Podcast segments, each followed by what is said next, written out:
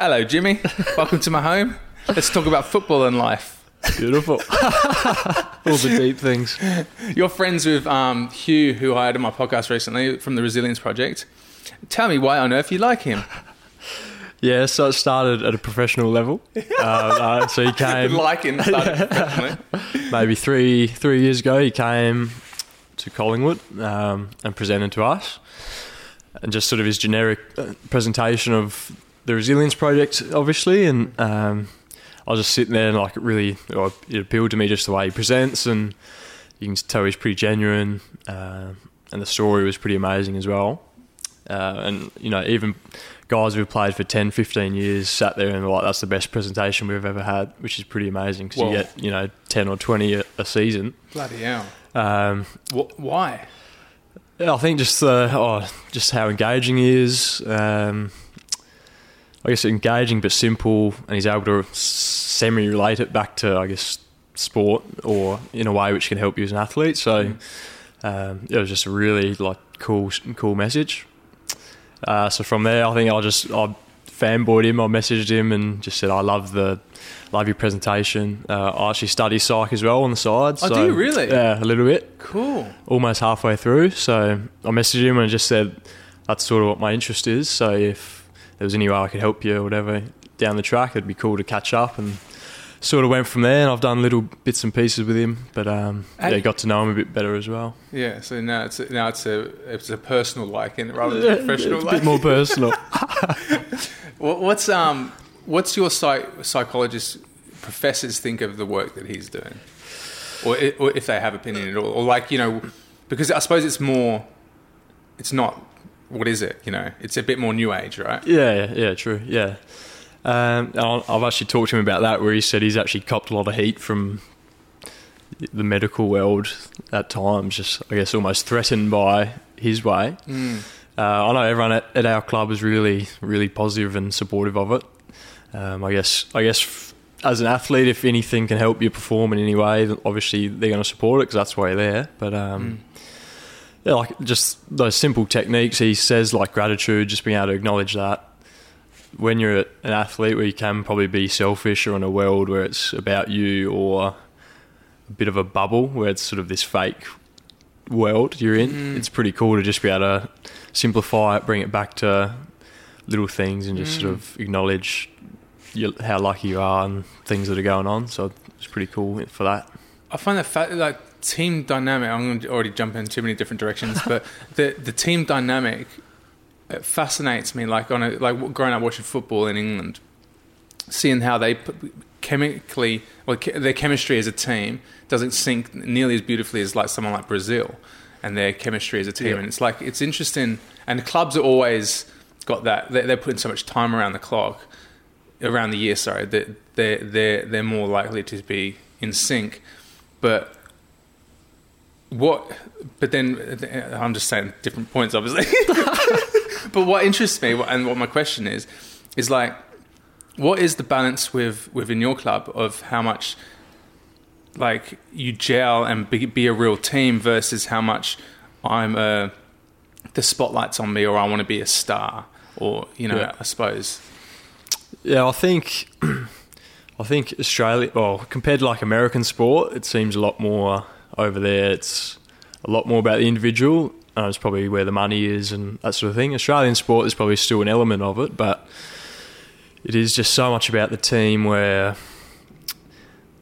there's there's still you know different levels of like there's the superstar players and they might you know have a bit more leeway in some respects, but there's been multiple times if if anyone makes an error, like you're held accountable to everyone. Where, um, I don't know. I think it's just to the point where you just don't want to let your teammates down, and you know there'll be trouble. So mm, mm. I think, like for Collingwood, we've had so the, when I got there, we had two years where we were pretty average, where we probably should have been performing and making finals, and we weren't making it. And the team didn't really change then last season, so we made it the whole way to the grand final. And like the actual personnel didn't change, but it was just the shift of just became like a really supportive, caring, uh, not background, just the environment Mm. and that came from coaches, from players, all the administration staff, like you just tell the whole environment changed a little bit, which just made everyone want to be there, want to do well for each other, and enjoy it as well. Like we just try to make it fun again. Um, Where did that decision come from? Was it like top down, or was it just like everyone just started doing it? or- no, it, it actually was a, a, a big process from top down. I guess actually the board did a massive review, pretty much analysing everything. There was player surveys, I guess coaches surveys, uh, independent people came in and looked at the club. So it was actually a pretty thorough process. Wow. And I was at a stage where they were tossing up getting rid of the coach who was who's been a superstar player as well. So there's a few elements to it. Um, and then I guess we brought in new assistant coaches and just sort of changed a little bit of the environment like that. New uh, fitness director as well. All these fancy names. Fitness director. But yeah, it was just a little shift of just the way we went about it, just try to make it more fun. I guess looked at coaches probably started looking more at your strengths and what made you a, a good player, and just tried to build that up. Mm. Um, and it just flowed from there. Yeah. So cool. Mm. It's it, so. What we what we from your observation of it, what is your takeaway as to the mentality it requires to perform better from that situation? Is it this this let's ha- having fun over anything else makes you perform better? I, th- I think, or individually, it's clearly people are different. Um, And obviously, fun over all else is not going to Yeah, make exactly. you perform better It might not make- it's going to party the whole time. exactly. Uh, But you know what I mean. Yeah, it's a it's a pretty tough question. I guess I can only go off what's working for us somewhat at the moment because we've we've started the season well again. But Mm. I think just make an environment where people want to come first of all. Um, so it's it's a pretty like I'll say it's a safe environment where people you can be who you want to be. Like everyone's pretty supportive of you. Mm. Um, there's a good balance these days where yeah, people they encourage you to do things outside of football as well. So you, well, they say it's holistic, the holistic approach of Yeah. um, being a person. I think that genuinely comes back to how you play and perform. Um, Why then do they say that's important? I think in time, even maybe 10 years ago, it was a lot of, I was just do more, like you have to be at the club more, train more. Right. Uh, it was a pretty full on environment and not much thought about post career, whereas these days it's just changed massively. People understand like how quickly careers can go, and then you need to have stuff to fall back on. So it's sort of stemmed from that. Wow. And also Um, probably well-being that if oh, you're yeah. well-rounded. Is it? Yeah, and sort of yeah, mental mental health issues are pretty massive in the across the whole AFL board these days. We've had someone actually my age just retired um, himself due to that, and it's a pretty big pretty big thing at the moment. Mm. Um, but going back to I guess what makes the team click, I, I think it's just the power of I guess a greater a greater good like being selfless as a player in a team format. Cheers, So yeah. My flatmate, I didn't realise completely futile. my flatmate leaving the house. yeah, just uh, yeah, just sort of the power of just the feeling of playing together as a team it actually makes you want to keep doing it. So you'll sacrifice bits of your personal goals if it means you're going to win and enjoy it as a team. Because that's what it's all about, just Mm. that team feeling, and it's pretty special when it Mm, mm, mm, feels bet. good. Yeah. Because I, I reckon there's something like I play in a band, and that feeling of being in rhythm together, in sync together, moving together. It's it's it's something quite primal about it. And even when I mm. play like I play football, like soccer, and I and I and I and I and that feeling of like passing and looking out for each other and having each other's back and being on the same mm. side and working together for the same agenda. Like there's something so you must get so much your brain must be really healthy in that in the in the area of this kind of because biologically i reckon when men used to get together and go and hunt like it's in our genetics or our chemical release systems to feel great when Yeah. that happens because it, it was depend we're, our survival was dependent upon Yeah, yeah. being a team of men and going to find some food Yep. so like in the and, you know like being a team of men and going to have a having the same goal is the same uh, skeleton structure really Yeah, yeah. like for sure. so, so when you're playing every like that must feel awesome Yeah.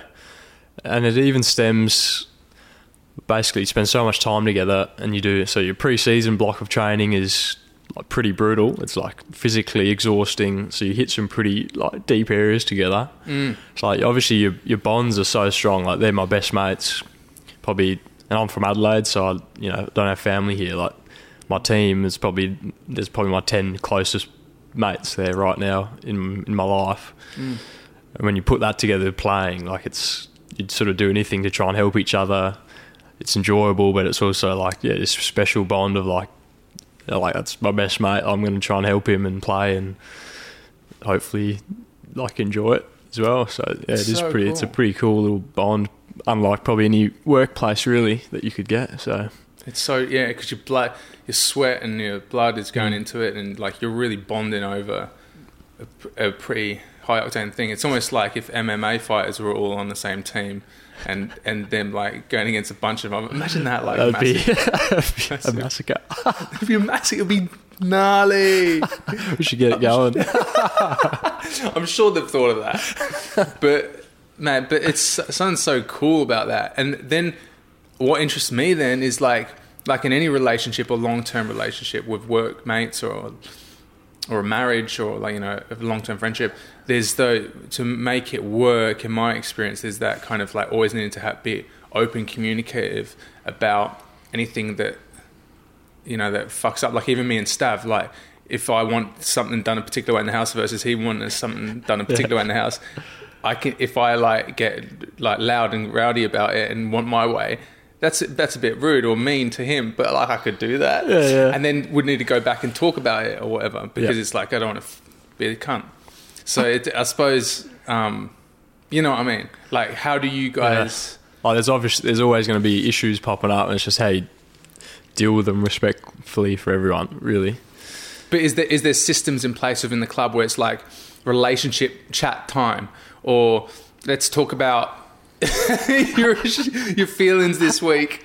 Have you got any beef with any of the players that you want to like? Is it encouraged in an overt way, or is it just more of an under undercurrent?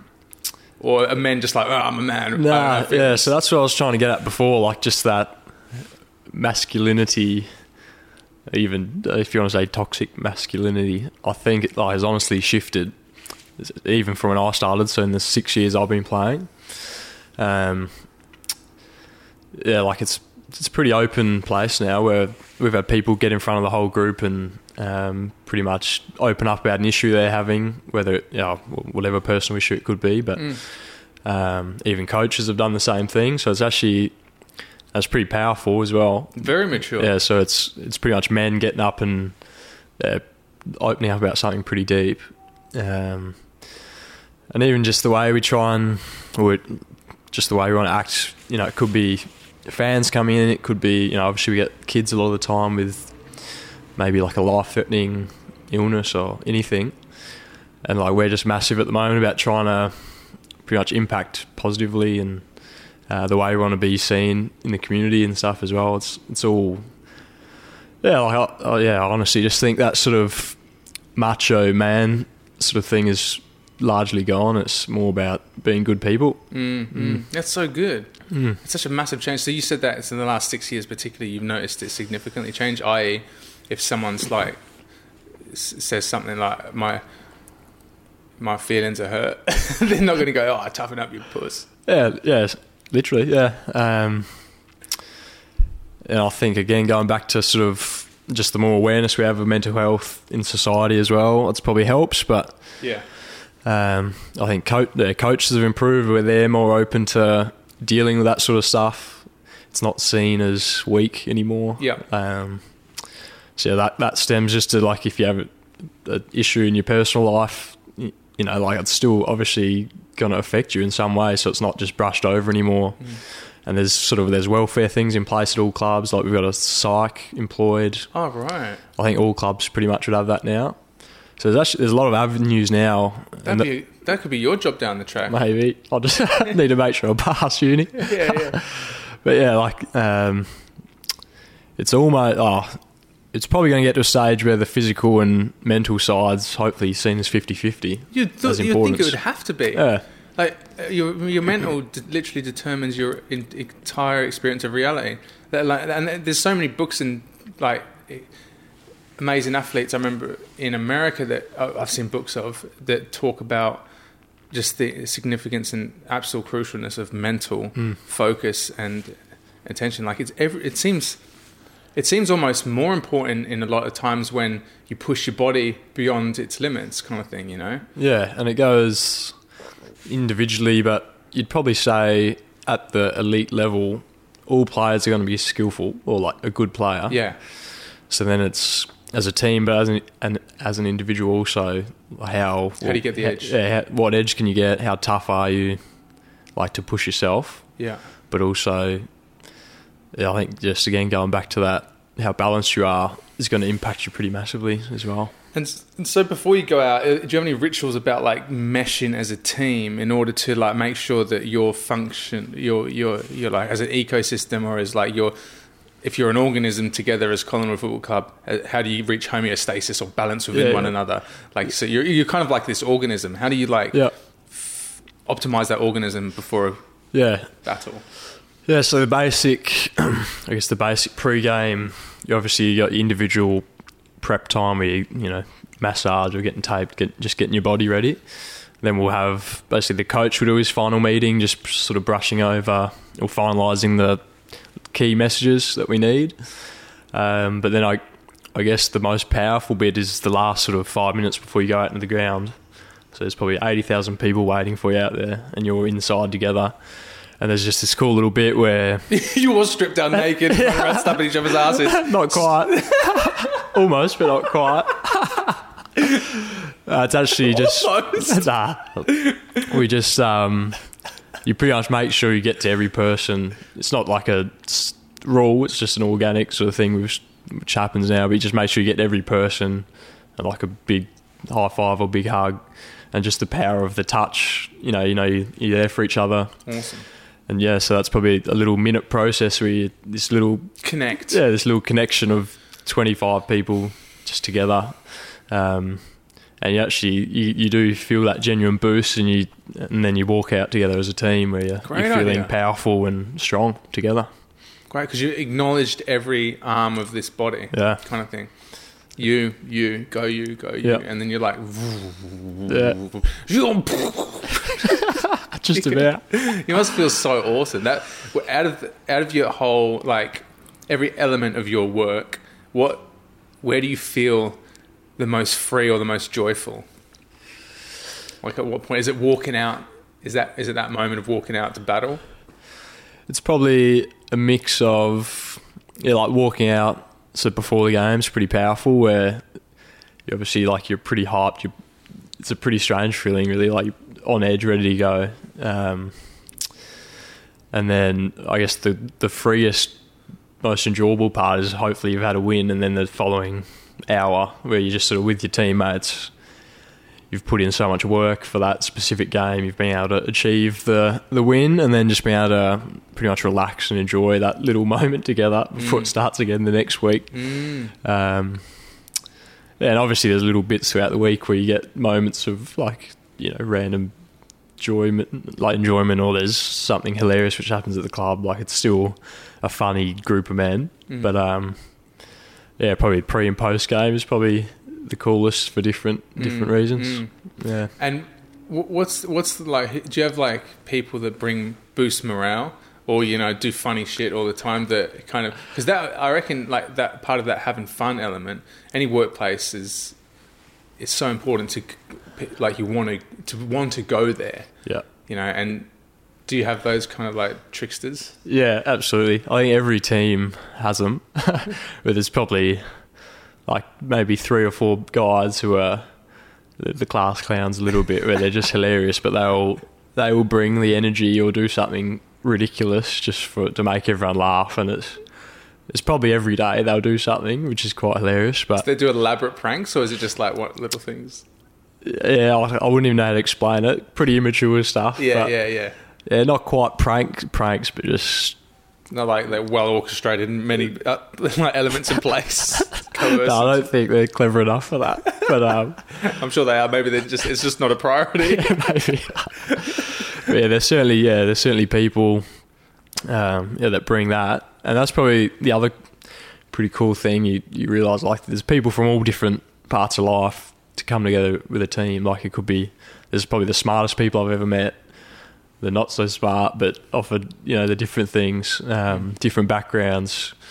Um, yeah, like it doesn't discriminate. Like if you're there as a good player, like you, everyone offers something pretty different. Mm-hmm. Um, so that's actually pretty cool as well. Just the people you meet, the people you come across, and just the connections you can make with everyone. Who are the who are the class clowns? Am I allowed to ask? Yeah, you obviously won't know them, but um, I can name drop them. It'd be there's probably if you ask anyone, there'd be three. It's Ben Crocker, Oh, Crocker. Crocker. Yeah, I know Crocker. Geordie De Goey, Oh, the Goins. DeGoins, and Brayden Maynard. They're probably the three. Bray. Right. So yeah, Yeah, right. They're the three. Yeah. And do they do they play off each other, or that they, they have their own stages? no, they're they're together all the time, and they're just generating something. So Sit together in meetings, like everything. all figuring out who's going to do the right joke at the right time. Yeah, pretty much. That's so funny, Yeah. man. What a fucking fun place to go to work every day. It Yeah. must. And I've- I guess like I've had a few mates who've finished the game, uh, being older, Hmm. um, and into the, the real world of work and everything post, and like they're probably the ones who just say like you don't realise how good the job is Really? until probably post. And what I mentioned earlier, like it's probably easy to get, easy to get caught up in the stress or the pressure, which there is a lot of. Mm. Um, it's probably easy to forget like how good it is and Mm. how much fun it is as a job, literally to get fit with your mates and try Yeah. and play a game. Um, so yeah, yeah, like you said, it's, it's pretty cool. And that's again sort of going back to what Hugh brought to the to the to the group. If you can try and just keep simplifying it and Being um, grateful. being grateful of what you have, like it's powerful. Because, I mean, even with the adre- adrenaline surges before, like, there's something calming about being grateful, you know? Like, and Mm. even, I wonder if, like, not spiking on your adrenaline when you go out, because as you probably inevitably would, because it'd be hard not to, like Yeah. going into the Colosseum or whatever, it, it, to be able to maintain your homeost- body's homeostasis or, like, optimum functioning chemical surgeon. I imagine what he's saying would let play into that somewhat because you're more grounded, more calm, um, and so you could you you. I know when I'm more grounded and calm, I can make I make better decisions. Yep. So I imagine it at the elite level when you're on the on the pitch or the field, Field, field, yeah, yeah, yeah, on the foot on the footy pitch that you you're making when you need to make really quick snap decisions. Being calm is a lot, right? Yeah. Can you speak to that a bit about? Yeah, like we've had numerous people present, I guess, just about their obviously optimum level or flow state, like whatever you want to call it. It's all sort of the same thing, and that's obviously what you're trying to achieve. Yeah. Probably, oh, personally, like when you look at the the better games you play, you you you can realise in hindsight that you were in that state of weren't overthinking anything. You were pretty calm, in Yep. control, just making good decisions and feeling yeah feeling in control of yourself and the game. So I guess it's just trying to achieve that as much as you can, and that's what the better players do. Um, to get into their pocket. Yeah. like our captain, um, so Scott Pendlebury's played over 250 games, and he's still going. And like this year, still, so he's 31. He's still like probably our one of, well, our best player, and it's just amazing. that He's out of his 200 say 60 games, he's probably played 240 like phenom- phenomenal phenomenal games. Mm, So it's just seeing how he can do that. Like That's you can just tell nothing really phases him in his game. He could have a poor quarter, but he'll still be able to get himself to play a good game. He'll stand up in a big moment. Like it's just pretty amazing to see. I guess the elite how they can do it. see, that's mental to me. Like I think when I see someone performing at that level, like, um, like with in comedy with Hamish and Andy, that they the way in which they pick themselves up if they like because at live radio, like being good at mm. live radio, doing it so often, you can't literally can't afford if if something goes a little bit sideways or not what you hoped it would be, you can't give it a fraction of thought. Yeah. because you have to pick it up again. Like, and it would be same as on Yeah, the yeah. field. You you can't have a f- fraction of indulgence of that stumble upon in the moment because that will mentally cripple you, cripple you, cripple you, Yep. and so so that in, so in that in terms of flow state, if that's the optimum functioning for you, that's entirely mental, Yeah. right? Flow getting in flow state is. In, is there a sequence that you guys have talked about in the club where you like get you to get an individual in flow state? Uh, it's probably again like sort of we've been given information, I guess, to individually work it out for yourself. Um, but in saying that, like, so I'm playing as a defender at the moment, and we're pretty tight. There's seven of us who play each week, and it's almost like you're a team within a team because it's your job to stop the goals, pretty much. Mm. But even before every game, we'll fill out a sheet, and at the bottom, it's like, what are what are your pot- potential distractions this week? And you might list, you know, the opposition might kick five goals quickly, or my player, I make a mistake, or my player does something, and then reasons oh, how you'd fix it, pretty much. Right. And just by that, um, there's been times where like, other players have picked up someone else is struggling, and then they're quick to jump on that player and like lift them back up. Right. So that's an element of just trying to look out for each other and keep you back, keep grounding you back. Um, Mm, And yeah, probably personally, like, be, oh, I'm still young, but I'm getting older in the game. Um, probably when you're young and a bit immature, like if you do make mistakes, it can, oh, it can rattle you a bit, and it, probably you lose focus for it might be might be a minute, might be ten minutes, or it could throw you for a game at times. mm, mm. So I guess maturing and just with um, experience, you just sort of learn to improve that area. Um, Mm, You still make a mistake, but you'll know how to get over it quicker, and mm, just know that it's important that you keep, you know, keep grounded and go again. mm. Mm. Do you, do you guys is meditation a thing in the club? Like, do you guys have a meditation teacher? Because I know some. Um, my friend taught Gary Gorry taught a club to meditate up in Sydney. I don't know who it was, but Yeah, uh, yeah. The we've had like experiences of it. There's nothing um, sort of set in there at the moment, but we've had different yoga, also meditation and yoga. We've had different people come in. Um, again, it's up to an individual these days. I think players are a lot more open to anything like that. Mm. Um, but I mentioned earlier, like yeah, even float tanks now, float tanks, meditation.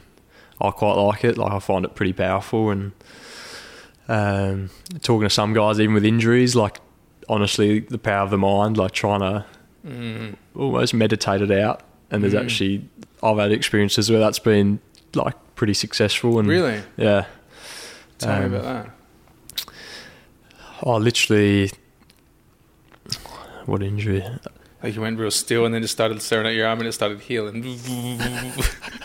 Basically, what- the attempt of it. Yeah, like yeah. Well, uh, there's actual there's Doctor. I can't remember his name. There's a geezer that does it, yeah. and he and he healed his back through just like mental awareness. Yeah, it, yeah. And he'll send in energy to it, send energy. To Yeah. it. And there's there's science that we change our well being. Like pl- the whole point of placebos being tested in labs is proves to us that if you think you're going to heal, you will heal. Yeah. So it's actually proven that we can do heal ourselves. Yeah. And on the flip side, it's probably if you Or accelerate your healing, Yeah, say. if you're feeling negative or if you're feeling negative about something, clearly you can tell your body feels worse. Yep. So on the flip side, obviously, if you're putting in positive energy, you're going to be better. Um, hundred percent. but yeah, I can't remember the the specific. I'll say I saw a calf or I had a knock on it from the week before, Mm. and I honestly wasn't sure if I'd be able to play the next week, and just sort of meditating it Great. putting all my energy into it and just almost imagining a, a strange little healing process going on in there. Mm. Um, yeah, and like it just makes you feel a lot better. It's pretty powerful. Float tanks, I've found the same. Um, and being able to like visualize, you know, use that time just to visualize or heal. Mm. Um, and just, yeah, you can just feel your body recovering and Mm. feeling better from it. Mm. Um, so I think yeah, these days it's it's a pretty. I like players are very open to it. Who are the dinosaurs? Like, if you're saying that people are being the mentality more at clubs and AFL in general is about being a good person, who are the dinosaurs that are just still being cunts? you obviously can't. I just realised as I asked that question, it'd probably be best if you don't, Don't answer it for your own career's sake. But I mean, I suppose it's like it's it's Yeah, yeah. Maybe you don't. You shouldn't answer that. but like, I imagine there would still be like any anything. There's still like that kind of archaic mentality or macho ness.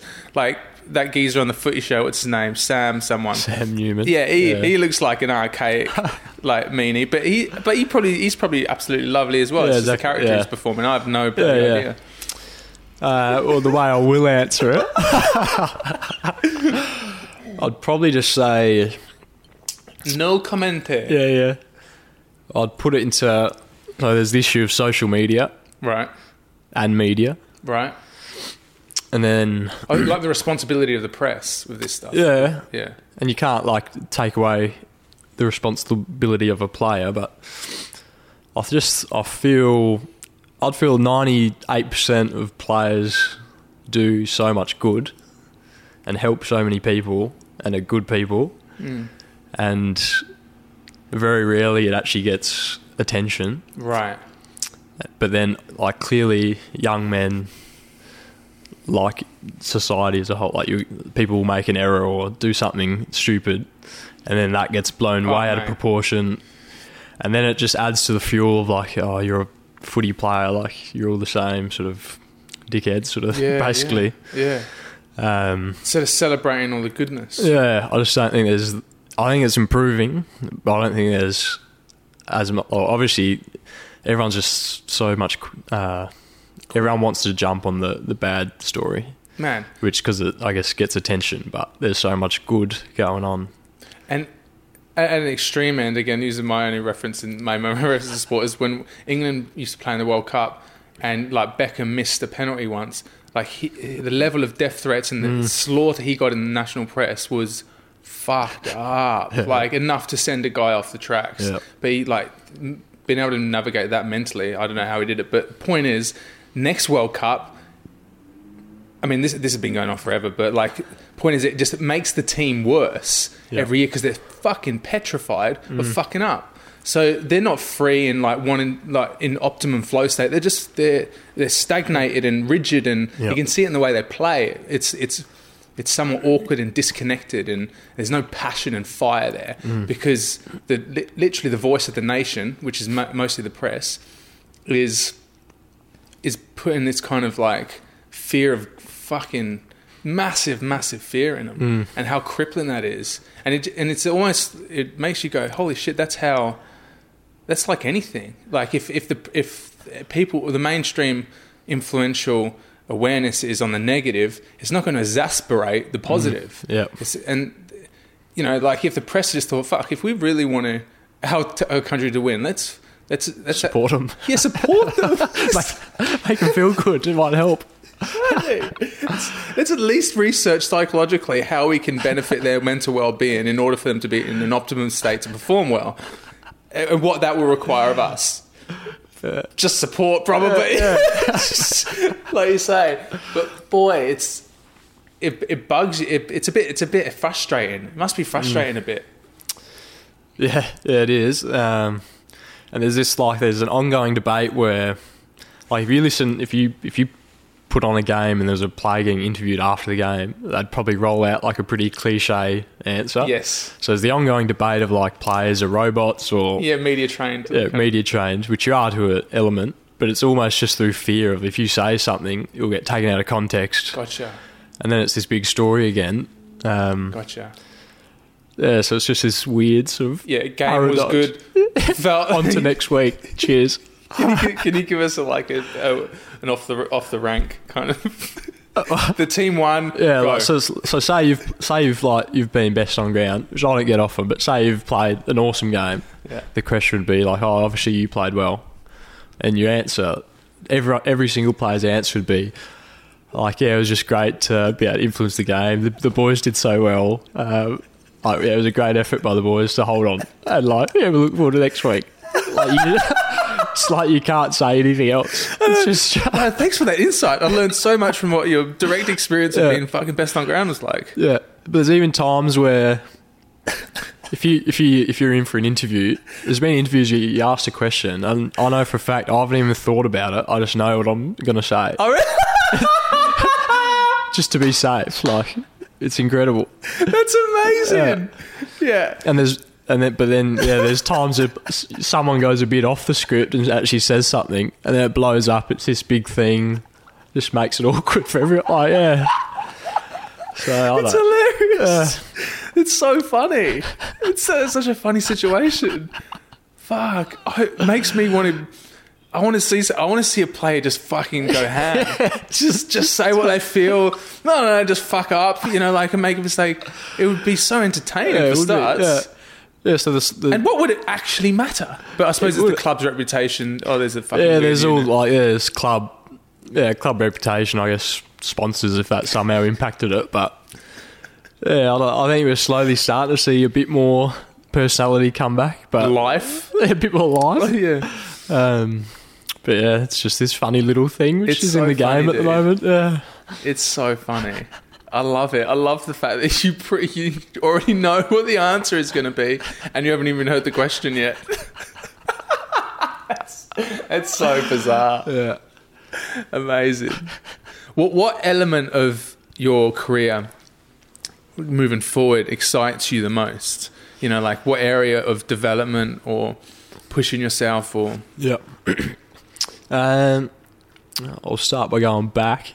like, I'd probably say, like when I came to Collingwood, like I've had a pretty, I've played, I'll say, I guess, and say like forty out of sixty games possible. So I've been in and out of the team a little bit. Mm. I'm probably now hitting a point where I'm sort of, I've got a position. I'm pretty comfortable in where my role is for the team. So I'm at a cool stage where I can focus more on actually helping the team and not worrying about myself as much, Mm. which I've been wanting to do for years. But you obviously have to get yourself to a level where you can actually do that first. Mm, mm. Um, but yeah, going forward, it's we're in a pretty good spot for the team where uh, we're, going well, so we should be pushing for um, success down the track. Mm. Um, but just personally, I'm enjoying it. Just trying to take more responsibility, uh, and that's on the field. Like just even sounds cliche, well, weird, but just communicating Don't better. media yeah, yeah. I'm trying not to. just trying to like, or pretty much just doing what I can to help the team and trying to help people is like sort of where I'm trying to get to in my career now. Mm. Um, Mm. And yeah, I'm sort of like. I'm probably past almost the average career date al- already. Like it, I think the average career is maybe even three and a half years. Wow. Um, so I'm in my sixth year now. So sort of, I guess priorities change. Where it's sort of just about trying to have the team success and Mm. um, just trying to do whatever I can to be a part of that. And obviously, there's individual growth along the way um, as a player in person as well. But Mm. I guess it's just trying to help. What's what's your relationship and what uh, your relationship like to winning the grand final? Like, is it because that's obviously the the you play for winning games, but that's the obviously the pinnacle. Yeah. So what is there variation in mentality within the club of like we are going to win this, and the, or is it just like let's just have a great season, game at a time? You know, what's the what do you think is the best mentality for a player to have in order to to us, you know, Mm. be happy, Yeah. but also not go right. I'm only going to be happy if we win the grand final. Yeah. It's probably yeah, there's probably a few elements to that. Yeah, there so, is. Uh, so last year, last year as a team, we came from the clouds and ended up making the grand final, which no one really expected, and we lost by a kick, Mm. which was like devastating. Mate, Um, and I probably found it took. Oh, like even sort of six weeks later in the in our off season, like I'd still think about it, and it'd probably hit me more post, it's like post traumatic stress or something no shit. uh, like pretty painful. Um, No tr- trying to come back to training, like it was pretty tough for. I don't know, some people handle handle it differently. Um, It's literally like climbing to the top of Everest Yeah. and not being able to make the last meter. it. Yeah, Yeah. Oh, that's disappointing. yeah. I'll have to go back Uh, down. Move now. on. Yeah. Um, so I think uh, going to this year, like where well, there's more pressure on us, and teams are trying to beat us more because we're considered a good team now. Um, but I think like we ta we can take a lot of confidence from that, knowing where we got to there's been improvement for us now, and then we're pushing forward. So it's Mm. kind of a completely different feel. Mm. Um, right off the momentum of that wave. yeah, It's like you still got you got a great view from the top of Everest. Yeah. But yeah. It was probably like early in the season. It was probably it was interesting, like trying to. It was working out like was the momentum just going to follow on, or were we going to have to rebuild it completely? And it Mm. probably took a few weeks, maybe even a month, to actually start to get the feeling again. Mm. Um, and we- we're in a pretty good spot again now. Mm. So yeah, I think I think each season will be different, but for us at the moment, it's like we're pretty confident. So it's Mm. powerful. Well, you going- would have more of a thirst for it now, wouldn't Yeah. you? Yeah. Because you know what it felt like, Yeah. and you want to get it again. Yeah, basically, and actually achieve it. Um, it was funny, like even before the the night before the game, I was thinking like, obviously, like clearly, I wanted to win it pretty bad, and it comes like makes it pretty cool. You get your name in your locker forever, like that will be there. You're part of the history, so that's pretty cool. So, But even it was just like, I wanted to win so much more for like my parents. Like that'd be awesome. And then even like so the boot like we have a boot studder and he's been there for years, like forty years. Like your boot studder, your property guy. Like it was those sort of people who I'd look around like who'd, like I wanted to win so bad for them just because Right. it was their skin's like- been in the game long. yeah, it's just they've been there forever, either like volunteering or not much pay. Like they're there because they love it and they just want to be there for you. And like that was sort of like my thought of winning. It was more like picturing them. Like That's so um, There's a very Hugh mentality of you uh, maybe somewhere. for the people. Yeah, for the people. yeah, That's so yeah, I think even my parents said they said something where they said like that it was their it was still like the coolest experience of their life, like watching me in a grand final. But obviously, if we won, it would have been amazing, like Mm. completely the coolest thing ever. Yeah, yeah. Um, But still the coolest. Yeah, thing. Like it's still you've still hit. yeah, like it, yeah, but um, yeah, so that's kind of. I think that's yeah, in a way that's what football has been f- for me. Like just the way you can meet the, meet all these different people, see how much it means to them, and like you can bring enjoyment to even the fa- like, obviously the fans. Like they Mm. bleed for the game. Like Mm. that's their that's their outlet of life. It's their religion. Yeah, um, just the power of that, and like the positive power you can have because of it. Mm. Mm. What, what, what's man? That's fascinating. So, what? Tell me about that. Those moments before the grand final. Like, what? What did it take for you mentally, getting in your in the headspace of like, um, going into such a big event? Like, Yeah. Um, I'd say like during the week it's it's pretty cool. Like we have our training and there's probably instead of there being twenty people watching, there might be six thousand like crowding our ground. So that's obviously a pretty pretty cool atmosphere. The only real big thing was the so the grand final parade where you go through the city and um, it was cool. I almost found it a bit embarrassing. Like it's so many people just staring at you, but it was a cool experience. That was probably the only real thing. Like when you get to the ga- when you get to the ground, you're sort of under the ground when everything is going on, so you don't really experience any of the the hype at the game. Um, but it was just sort of funny. Like the night before, like you know, I'm going to wake up and I'm either going to have like the best day ever or like be shattered. mm, mm, So I was just trying to avoid that. Oh, so n- not avoid that, just recognise that and mm, mm. keep keep level, Mm. uh, which I think I did p- pretty well. But um, yeah, just yeah, it is just So a strange. Like we had such an amazing year, like incredible year. We had heaps of people miss with injuries, and then being able to just recover from that, um, and probably no, no one expected us to get there, but we got there, and then lose. Like sort of just keeping it in perspective. Like we still had an amazing year. Exactly. Like, um, yeah, Smell so- the roses. Yeah, Like yeah, it's it's such a good, and that comes with the more you do it, I suppose. But when you get great experiences like that, to be able to really enjoy them, Mm. even if you're they're not going to have the outcome that you hope for, yeah. but you're still in a fucking incredible situation. Yeah, absolutely. Yeah. Yeah, I think I think I'm, think there was over hundred thousand people watching, which was like one of the biggest in years. Um, and it's flowed on this year where like we've got. Yeah, I think our membership we broke a record this year. Like you can just tell Mm. that everyone's just so hyped about it. Um, It would have been so loud in there. yeah, Yeah, it- yeah, definitely was. And we start like our first half, we started like amazingly well, and we, we were on a roll. Um, so yeah, like the atmosphere was building. There's a lot of so it was West Coast. So like there were a lot of their fans had flown over as well. Mm.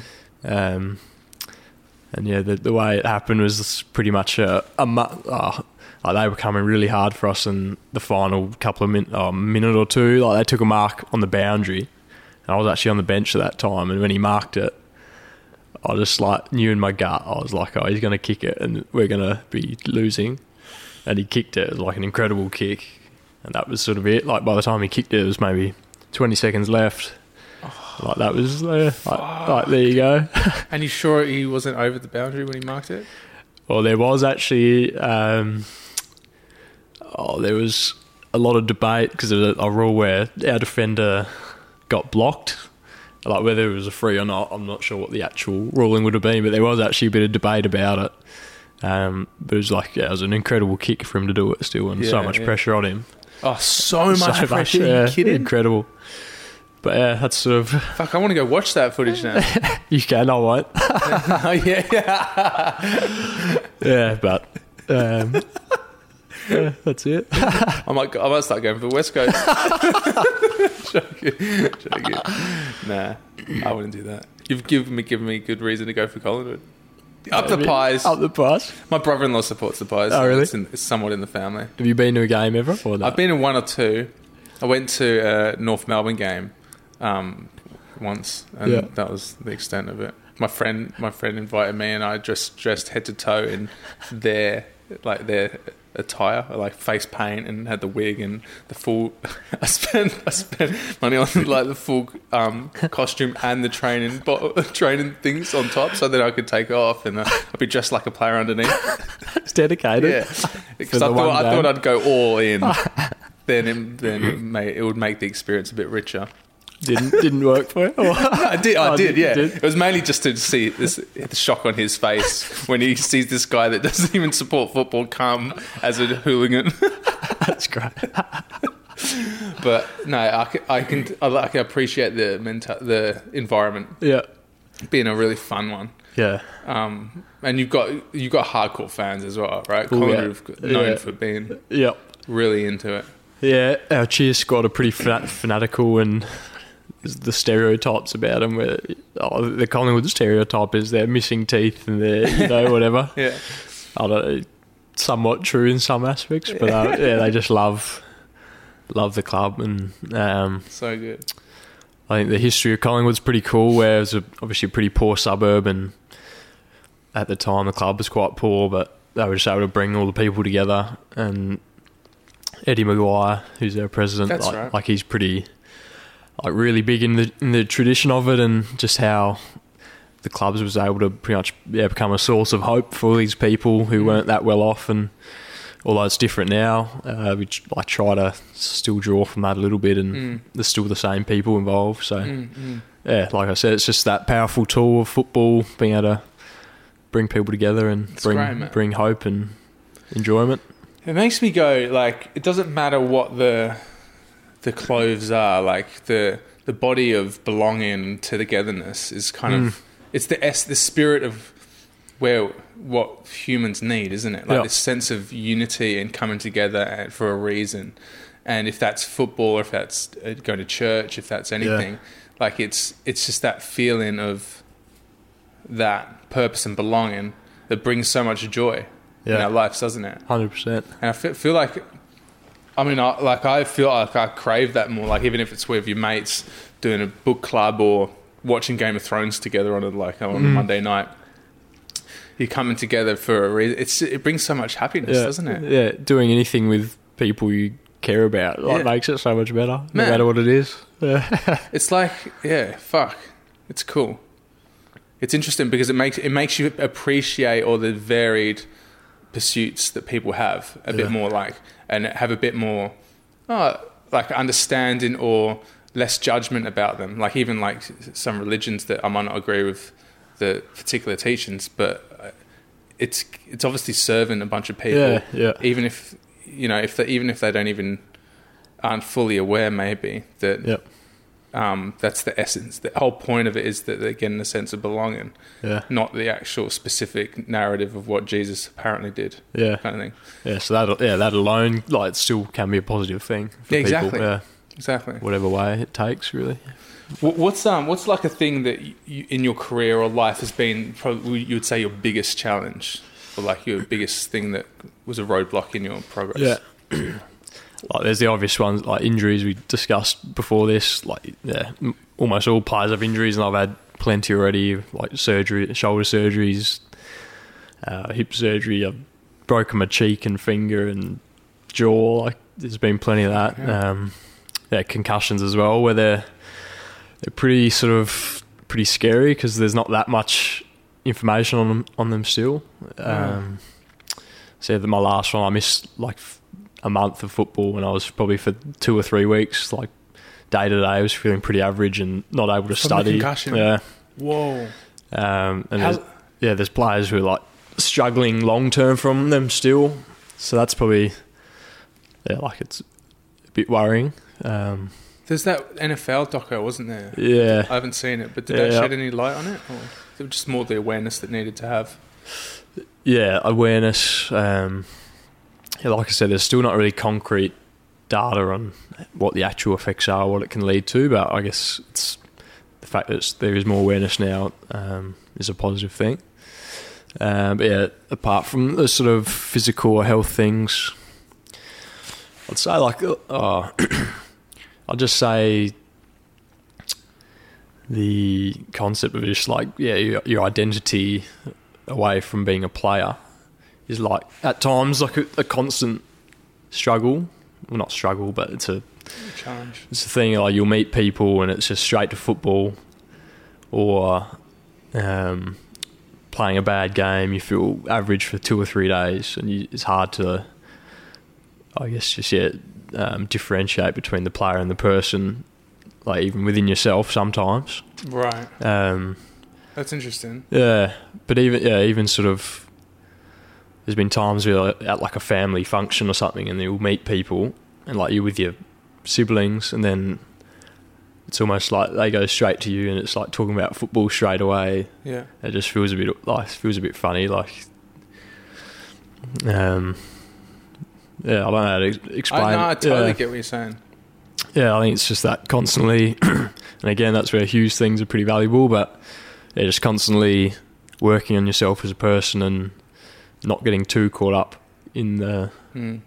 in the football side of it, Mm. where you don't need to. And it's it's a bit like the it's like because how much you can't for everyone that wants to talk about footy with you, you can't be like you go no I don't want. Can we just talk about me as a person? Yeah, come off interesting. I feel like you only value me because of what I do for work. Uh, You don't want to talk about me. I've got feelings too, you know. But you, but you've got that. You kind of like you, you have to almost accept as part of your job that that you're that people are excited by that. yeah, I yeah, guess. Yeah, and um, but it's but I can understand that would be a that would be a hurdle to jump because it's like you you'd almost feel like they're only valuing you for a certain aspect of what you are because what you do in footy is is just a certain aspect of what you are. It's a big Yeah. aspect, but you know what I mean. yeah. And I, like, I've talked about that with like teammates and parents as well, where sometimes you could go through like a month and you feel like "Oh, I haven't really done anything with my life. Like you've been playing footy, training, but like what have, what have I actually done? So it's just like constantly, yeah, just bringing yourself back. But you know, I've got my uni. I was doing like sort of work experience stuff with Hugh, Resilience Project. Um, yeah, just really trying to keep finding out things outside of football which you value and which Mm. can bring value Mm. as well. Um, yeah, little passions or just making sure you actually do stuff when you get the chance. Um, even doing this is pretty cool. Like Mm, mm. you know, something different, um, something to look forward to. Like just yeah, giving yourself a different experience. I guess. Um, yeah, it all helps. What what um it all helps was a classic like media train line. we put it put it hard work in, it all helps, it all add up to the end of the season. nah, nah, I'm teasing. Um but w- with concussions, what is your feeling on? Can you talk us through the specifics of what that experience is like, so you can hopefully try to understand. Like I, I'm fascinated by understanding what what it feels like to have a concussion. Like the only time I've had a concussion, so it was when I on my mate's. My mate was on the other side of a doorway, and I went, ran. I was running full sprint down the corridor when I was a teacher, and I jumped to jump on his back and surprise him. But then, as I jumped, my he- head hit the door frame. And I just like n- instantly was knocked out, and just my body just went limp, and I just collapsed in a mess all over him. It's a good image. like this co- a corpse was just flung at him. At least that's a good story. limp corpse. Yeah, and I was out for about a couple of seconds, two or three seconds, and then I came to and I was like, "Whoa, what just happened?" But it was like your your brain, and so that that's my experience of Yeah, yeah. concussion. Yeah. I didn't have any ramifications. I don't. I couldn't recall any ramifications, but imagine yours f- to have a few weeks of intensity after Yeah, must have been more severe. Yeah, so I've probably had maybe six or seven now. Really? Mm. Um, all from football. No sort of weird door stories. um, yeah, different severities though. Like there was one when I was younger, and like I actually don't remember the whole day. Like I was being wiped from my memory. oh, really? Um, Fuck me. yeah. How old are you? I think I would have been 16 or 15, 16. And what happened? I think I just got like tackled but landed on my head. And, like yeah, just that was it. So I don't really remember it. Um, Like your head. What, what did witnesses say? Like your head got flung against the ground? Or? Basically, yeah. Um, the most recent one was a bit strange where I got so I got kneed in my head in a contest. I sort of went down. I got up straight away and like picked the ball up, handballed it to someone. But I could tell straight away I was a bit funny. I sort of like got myself to the bench, um, and then like I sort of the next half hour, I, like I, I blacked out. Like I was, I went down the rooms. I had a shower, got changed, came back up, and sat on the bench again. And I don't really remember any of that. um, Were you was someone looking after you when that? yeah, happened? yeah, Like there's people there, but I don't really remember that happening. and they knew that you were in a state of potential concussion. Yeah, yeah. Um, and like they, they ask you questions to do tests on you, like who are we playing, what day is it? Um, those are the things. and, Like, I just got them wrong. You got them wrong. I think so. I knew who we were playing, but I didn't know what day it was or like what was really going on. Yeah. And then probably just for the next weeks, like symptoms can be different for people, but for me it was sort of like whenever I was oh, trying to do any form of exercise, I'd start feeling like pretty nauseous, and everyone describes it just sort of like not right. Like you just feel in your head, you're just sort of almost dizzy, a bit sort of you just start just feel a bit off. Right. Um, like a really bad hangover. yeah, yeah, I actually, yeah, I'd describe as that. Yeah. So that probably lasted a few weeks for me, and just sort of yeah, like trying to study. Within like twenty minutes, I'd get a headache or just feel a bit off again. Um, Is it is it like a sense of fogginess or not not sharpness? yeah, yeah, there's all that. Yeah, um, yeah, definitely fogginess. Almost like feel a bit clumsy, Yeah. even. Like physically clumsy. yeah, like, knock li- something little bits of that. yeah, so there's like a range of different symptoms and things, but basically it's just like if you like just not feeling right within yourself, you can Mm. just tell there's something's a bit slow or just a bit off in some way. And when you had the blackout after the shower, when you sat you sat back down on the bench and then you had a blackout. Yeah. What, what is that like? You just go limp and or you're No, like because I was still like funk, like so I was still functioning and doing stuff, but I just honestly don't oh, remember just it don't happening. remember. Yeah, Right. which is a bit scary that you're functioning and doing things but not knowing what you're doing. But the recorded tape in your brain Yeah. wasn't pr- recording. yeah. That's bizarre. Mm. That's frightening. But, but in this particular one, you didn't. You weren't actually knocked out. Nah, so yeah, not not unconscious at all. So concussions aren't. See, I don't know much about them, but Yeah. it doesn't mean you were knocked out. So you can be concussed, but it's like you didn't go out. You weren't unconscious. Yeah, yeah. Like, like, there's no strict rule. You can even have sort of like post concussion where you could get a knock, but not maybe like four hours later you start feeling it. The effects come through. That's right. Yeah. That- that's that's why I heard like there's. I don't know if this is true, but there's like if you go to sleep. It, it, it, there's some people get concussed and then don't wake up from their, their yeah, that yeah. night. Yeah, that true or is that just- I think uh, I believe so. Like I don't know the actual cases, but I think that is a concern. So yeah, if you have a concussion, generally, like you want someone to be with you to check on you every few hours Yeah. when you're asleep. Fucking Yeah, hell. so yeah, you- Is, how's that, you- is that like it's a pretty scary reality of the game because it's so high impact and no protection? yeah. Um, yeah, I've probably found like when I've come, like I'm been, I'm back playing now, and I'm just probably a little bit more cautious for just putting yourself in an unnecessary position of Risk. risk. Yeah. Mm, Uh, but I'm, I feel good within myself now, so I'm pretty comfortable. But mm. I guess during those few weeks, like there's just when I wasn't, I wasn't impro- improving as quickly as I'd like. You, you like you do get a little bit worried, just what's going on, and Yeah, is it how long is this going to last? yeah, like is this? Do I need to like consider what's going on here, or those sort of things? But I guess you just trust the doctor's advice and like I had checkups with specialists and those sort of things just to clear everything and um, yeah, just the importance of taking time, not trying to rush it, um, and just respecting it as an injury, which uh, is tough because it's sort of people ask how you're going and you're sort of like, oh, I'm okay, I'm just not feeling right. Like it's Yeah, a bit of a weird thing to. brain injury. Yeah. see it. um, it's literally like your brain got an injury, right? That's kind yeah, of well, like. basically, yeah. So, yeah, just pretty much making sure you respect it for what it is, and yeah, it is serious. Yeah, Fascinating. It's it's it's like it's so different as well. Like if you just got a fucking corker on the thigh, which is probably the equivalent to the corker on your brain. like you got a corker on your brain, and that's what makes you not like. But it's it's it's in it's. I don't know. It seems it's so intense because it's mm. your brain's fucking. You need your brain. yeah, yeah, and because we, don't- yeah, like I said, you don't really know the actual effects long term. Right. So yeah, like Well, yeah, So there's not much science or study around. not, nah, I think it's like they're working on it now and trying to measure it a bit better now. But yeah, there's sort of no direct.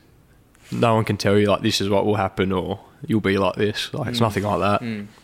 Have you noticed any long term effect from from having them? Like if you go like when you had your first one, you meant your mind before that to how your mind is now, or is it too hard to tell? Yeah, I, th- I think it's probably too hard, really. too hard Um, to tell.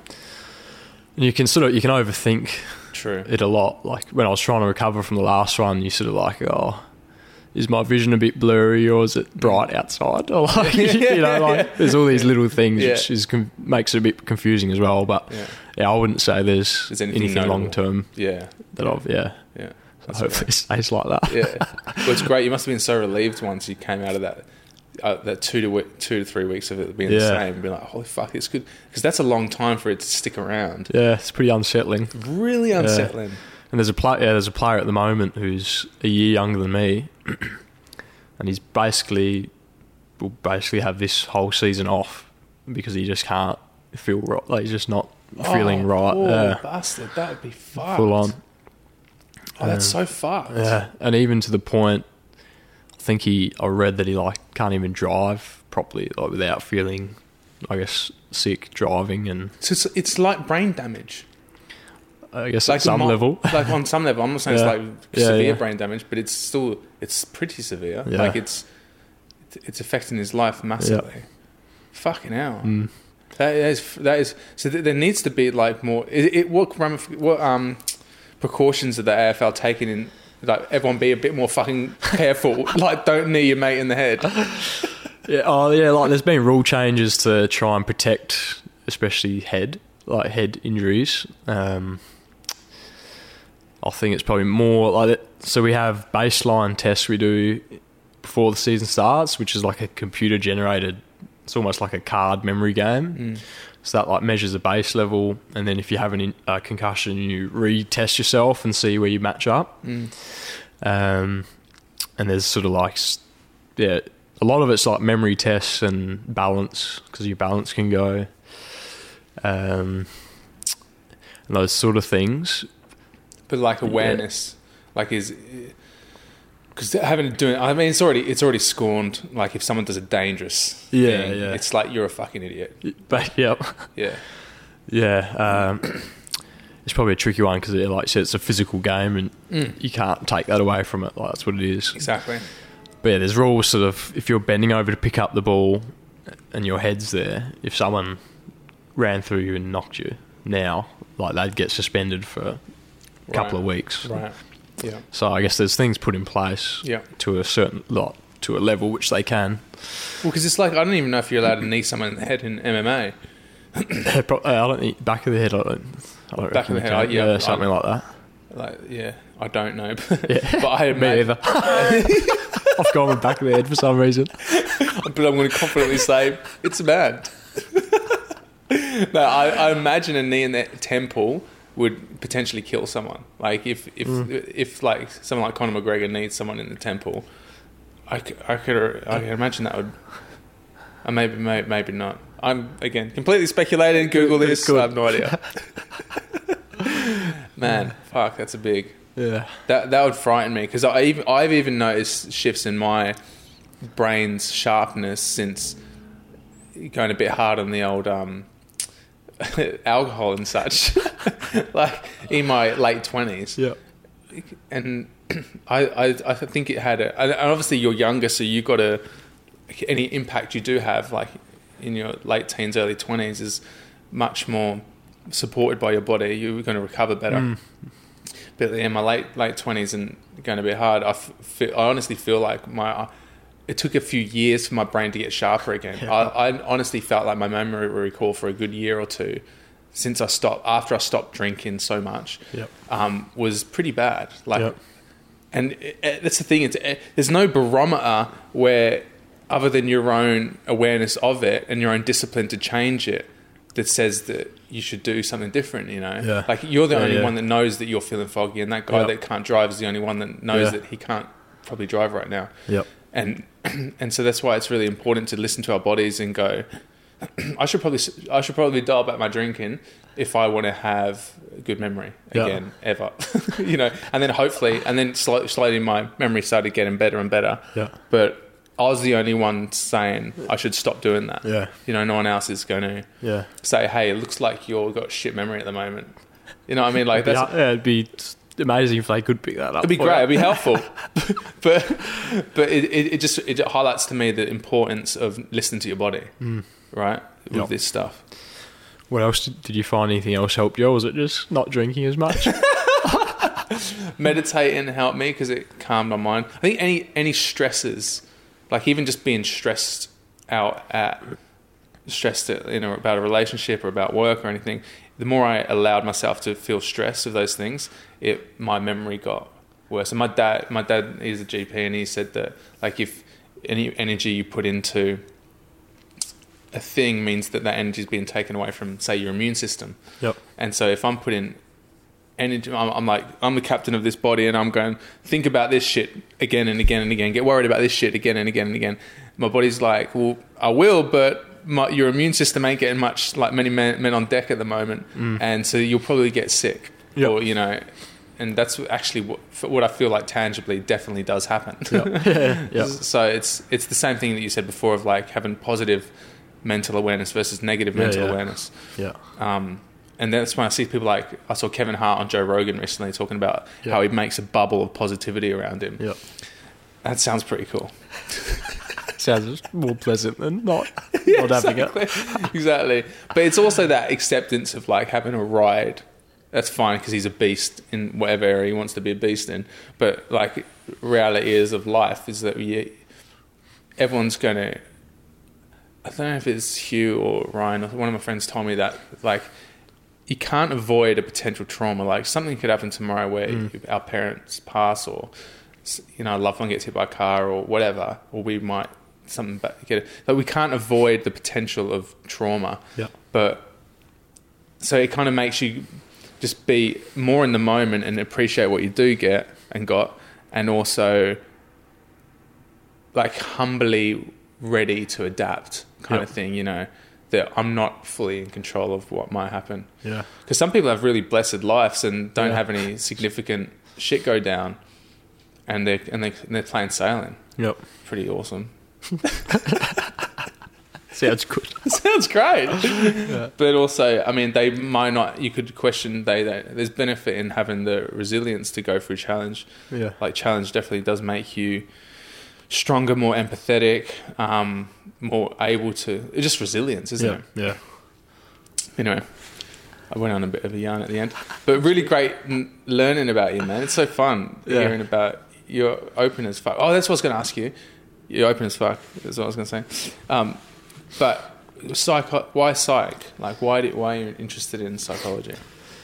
Yeah, I think um, I'll just say I've always innately had sort of a passion for it. Even like looking back at even like primary school days, like sort of just the way I'd um, interact with people. I think I was just good at picking picking up people.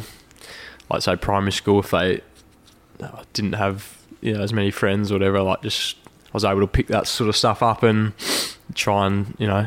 Uh, hang out with them or spend time with them a bit more and I think that just sort of developed into like even the yeah the team the team atmosphere just picking up different people's emotions and feelings I sort of enjoy that Mm. um, yeah so I'm loving yeah I'm loving psych at the moment uh, and just sort of not sure where where exactly we'll end up but if, it's in a sport field where trying to help people come up um, I like sort of I love I'm interested in sort of like indigenous culture. I've done little bits bits there. Um, I've gone out like to up north, Cool. done little different bits in different communities. Like if it can somewhat help there. Um, yeah, I just sort of feel this or enjoyment and satisfaction out of trying to work with people and hopefully help people somewhere down the track. So Mm. yeah, we'll see. We'll see how that goes. Mm. well, why do you think you like helping people? Um, I guess just tr- uh, trying to make a difference, and if when you do help people, like seeing the enjoyment that can bring them and their development, and obviously it makes you feel good as well at the end of the day. So Mm. I just sort of, I've just always found that that's sort of, I guess, going back to footy, like it's been the coolest thing, just trying to um, have a positive impact on people and wherever you can, just try and do that. I think that's Mm. sort of one of the better things in life, trying to um, yeah, help people. And I think my sort of parents have always raised me to be a bit like that, like look Mm. out for people and um, yeah, just try to make a difference. So Mm. yeah, big goal, but we'll see. That's great, man. It's Yeah. beautiful. And do you feel like you get help? Like, do you feel like you got people, mentors, and supporters that help you? Yeah, yeah, I think yeah, met a lot of like awesome people just through life. Um, yeah, a lot of the time with similar sort of philosophies and goals of that same thing. So yeah, I think that yeah, obviously the more you hang around those sort of people, like the more you wanna, well, you see the value of it and want to be be like that and do similar things. So Mm. um, yeah, What do you think that in in the culture of footy, like within clubs or within supporting or whatever, what what what thing is there any areas that you think would it would serve well to remove an element of mentality, like from a psychological psychological perspective? You know, if it's having high walls or um, or competitive over competitiveness, or I don't I don't even know. Yeah, yeah. Um, well, I'd say what we discussed earlier, like the improvement of, I guess, lowering your walls as a team and um, being able to open up more is so powerful. I st- stand in front of the club and saying I'm going through this. Yeah, like, so yeah, know. like that's the extreme. Well, one of the extreme levels, I guess, that I've witnessed. But Mm. um, yeah, just players coming in and feeling comfortable to be yourself and. Mm. if you have issues like um, being able to talk to your mates about it like that's always going to be a like we can always keep improving on that and it can always um, become more powerful so whatever that uh, falls under i think that's Mm. probably one of the important things yeah, for especially young men Mm. and in sport where it's a It's traditionally a ma- high masculine and at times toxic mm. atmosphere. So I think the way we're heading, it's pretty positive, and keep keep improving that. it's interesting, isn't it? It's almost like it needs to have a na- a new normalization of it, where it's the narrative is this will actually make us perform better as a team if we if we willingly engage with this again and again. Like I've heard of people that run restaurants that have because it's high intensity in the kitchen. where I think it was actually Ryan Shelton shit on my last podcast. It's an interesting story of like a really high performing chef. Actually, yeah, I heard You that. heard that yeah. one? Yeah, about yeah, Ben that was awesome. at Attica. Yeah. Yeah. and it's it's an awesome story of like because that's that's that's a high octane kind of high performance situ- elite situation, like in the kitchen of one of the best restaurants in the world, and the priority on understanding what other, other team players or other chefs or other wait staff are going through that week allows empathy to be there and so therefore no no resistance to form in the heat of the moment where you Yep. where you and, and you know obviously you can be of a mentality where I'm just going to assume you could be going for anything and I'm not going to Yeah, fire up on you because I'm a good person and I don't Yeah, want to yeah. fire up on you. But it helps having the mechanism of I know that you're go- you're going through this this week, and it, it actually I think it's it's useful to have a specific rather than just a generic. yeah, You know what I mean? yeah. We're just simply like knowing people at a more personal level Yeah, is ex- always going to make you exactly. want to tr- oh, want to treat them better. And- Exactly. Yeah. That's exactly it. Yeah, it's knowing them on a more personal level uh, makes you in- deepens your bond with them, and so therefore strengthens this kind of teamness you Yeah. have. Absolutely. Yeah, I think it's I think it's like it's it's a bit like meditation. There's like more and more science about people being more productive in workplaces if they meditate. Mm. To the point where if I started a company, I'd almost make it compulsory to meditate Yeah. because I know that if they're not stressed, they're going to be working better. Yeah. And meditation is scientifically proven for the majority of people because it's not obviously everyone, Yep. but to reduce stress. Yep. And yeah, I, th- I think that's it's really yeah, it's interesting Yeah. Like it's it's interesting changing the narrative of of of mental of well being, you know, and seeing it as something that will actually really accelerate your development and evolution of a club and their performance. Um, instead of just like let's not hurt each other's feelings. Yeah, yeah, you know what yeah, I mean? Yeah, it can be used as a positive and improvement area, and like obviously for business as well, like you said, or any any business, any group, Mm. it can be the same thing. Mm, mm. What do you think of Aussie culture in general? Like, what do you think? Um, uh, not to lean on the toxic mental ma- masculinity whole thing too much, but what is like? Because I love Australian culture, how everyone's so jovial, take the piss, kind Yeah. of. It's a it's a really fun island, big island mentality. Yeah, Um, but you, you're right in the sense that it's probably more healthier than we think it is because the mainstream awareness isn't always celebrating the good stuff. But Australia, there's a lot, like when you walk the streets, there's a lot of great people. Everyone's doing their best and everyone's a real, you know, yeah, yeah. I think, I think it's much more positive than we might It's think. yeah.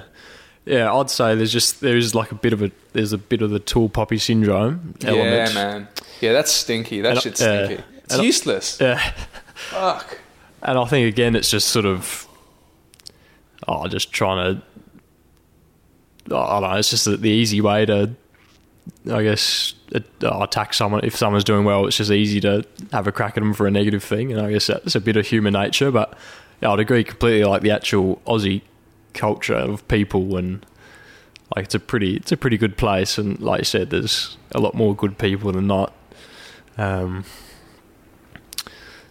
yeah, so yeah, I'd- say it's, it's pretty positive, and you'd probably know better No, but that's being all here now. But yeah, I'd say the only thing more as an athlete being able to notice is the tall poppy syndrome, and it seems a bit more than like in America, for in, for instance. But um, Yeah, where Yeah. everyone like when in America, my feeling is like everyone wants you to do well and they support you and they connect you and they lift you, lift you up, lift you up, and which which helps the society in general because mm. everyone's going to do better and work together as a team. We're going to work better as a society if we're all like helping each other. Yeah, and not and pushing each other down is I mean obviously it's so obviously an insecurity hinged thing. Like fuck I don't feel good enough as myself. I'm gonna bring you down. Yeah. like it's just a it's so transparent and ugly and a piece of shit mentality but but it's it's somehow people think it's okay or cool still like I'm like fuck man that's so uncool it's like such a dickhead thing to do Yeah. but there's still this mentality that it's okay or it's um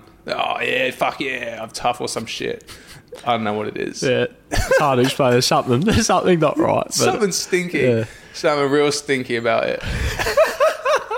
I dislike it majorly. It's enough to make me. Sometimes, like in the past, when I've been challenged with that shit, it's like, fuck this. I'm getting out of this country. Like, I'm gonna go to a place where I get supported. Yeah. Because like even I don't know, like in pockets in LA with the right people, you get so you. You get, I mean, England's not much better for this shit either. Like, I, America got a lot of their flaws, but what they are good at is this, particularly California, I'd say, is this like progressive pushing, like our evolution in whatever area, science or sport, forwards. And um, there's something that's so exciting and contagious when you're around that many people wanting to do that Yeah, to yeah. you. And I, I think that's where you excel. Yep. Like obviously they're excelling. Like the, California is probably the Rome of the modern day with everything in entertainment, Yeah. Silicon Valley, Facebook, Instagram, like Tesla. it's all it's coming there. out of Yeah. California, Yeah. and that's how that's what, that's what you can achieve.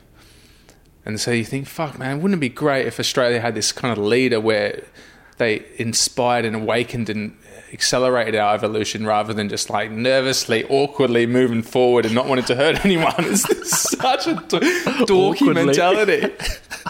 so dorky. So It's a cool. scared. Yeah. Yeah. Uh, yeah. Who is I the leader of this slowly- country? I don't even know. But that's what I reckon they're like. Yeah. Oh, yeah. Dorky. Yeah.